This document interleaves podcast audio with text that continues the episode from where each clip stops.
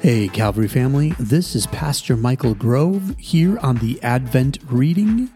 Today is December the 12th, and I want to read a few verses for you from the book of Colossians, chapter 1, verses 13 through 20. And they say this For he has rescued us from the dominion of darkness and brought us into the kingdom of the Son he loves, in whom we have redemption the forgiveness of sins. The Son is the image of the invisible God, the firstborn over all creation. For in him all things were created, things in heaven and on earth, visible and invisible, whether thrones or powers or rulers or authorities. All things have been created through him and for him. He is before all things and in him all things hold together. And he is the head of the body, the church. He is the beginning and the firstborn from among the dead, so that in everything he might have the supremacy. For God was pleased to have all his fullness dwell in him and through him to reconcile to himself all things, whether things on earth or things in heaven, by making peace through his blood shed on the cross. As we look forward in this Advent season, we're remembering the fact that Jesus is coming back one day. In fact, we wait for that day with eager expectation. But it only makes sense to us when we remember what he already did. You see, God had so much invested in Jesus that he gave him the fullness of God.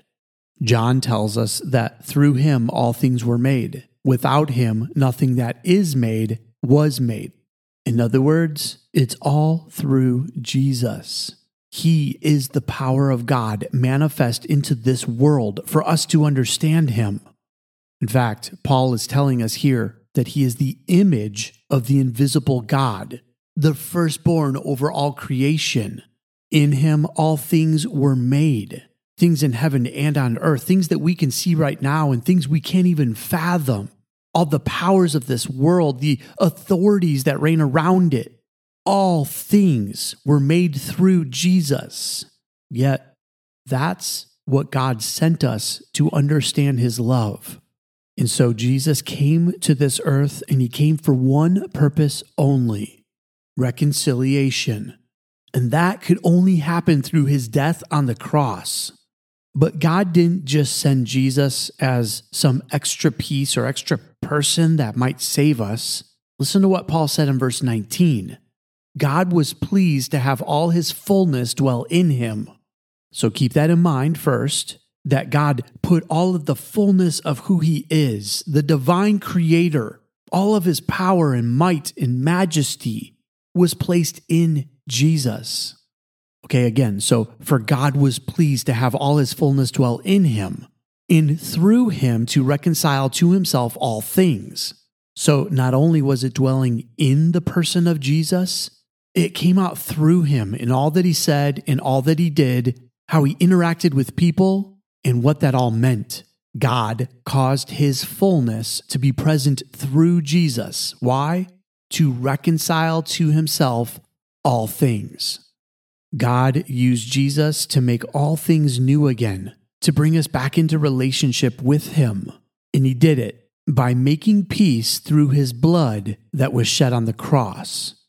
So while we remember the fact that Jesus came and He is coming again, we must stop and remember He came to pay a price. And that price was my sin. And my sin was paid for on the cross so that I could have peace with God again. And through Jesus, I am reconciled back to God. Now, think about this whole passage altogether. The image of God, the power, the authority, the magnitude of God was placed into Jesus and then was allowed to die on a cross, all so that I can be reconciled back to God. Friends, that's how much worth you have. As we wait for this season, as we remember what Jesus did and what he will do again one day, he will come and make all things new. But this is all for your benefit so that you can be centered around Jesus. You see, even though he holds all authority and dominion and power, he desires that we would be around him. He wants us to be with him. And that, my friends, is why he came to this earth, fully God, yet willing to die on a cross so that you and I could be with him. As we look towards this Christmas season, will you just take some time and thank God that he put all of his power and might into Jesus just to display the magnitude of his love for us? You have a God who not only created you, but knows you, loves you, and wants to be with you. So spend time being with him. I mean, how often do we wake up and just close our eyes and say, God, I just want to be with you right now. I want your presence. I want to understand your goodness. I want all of you surrounding me, and filling me, and flowing through me. And as we wait on Him, He will fill us up. So wait on the Lord today and be filled with His presence.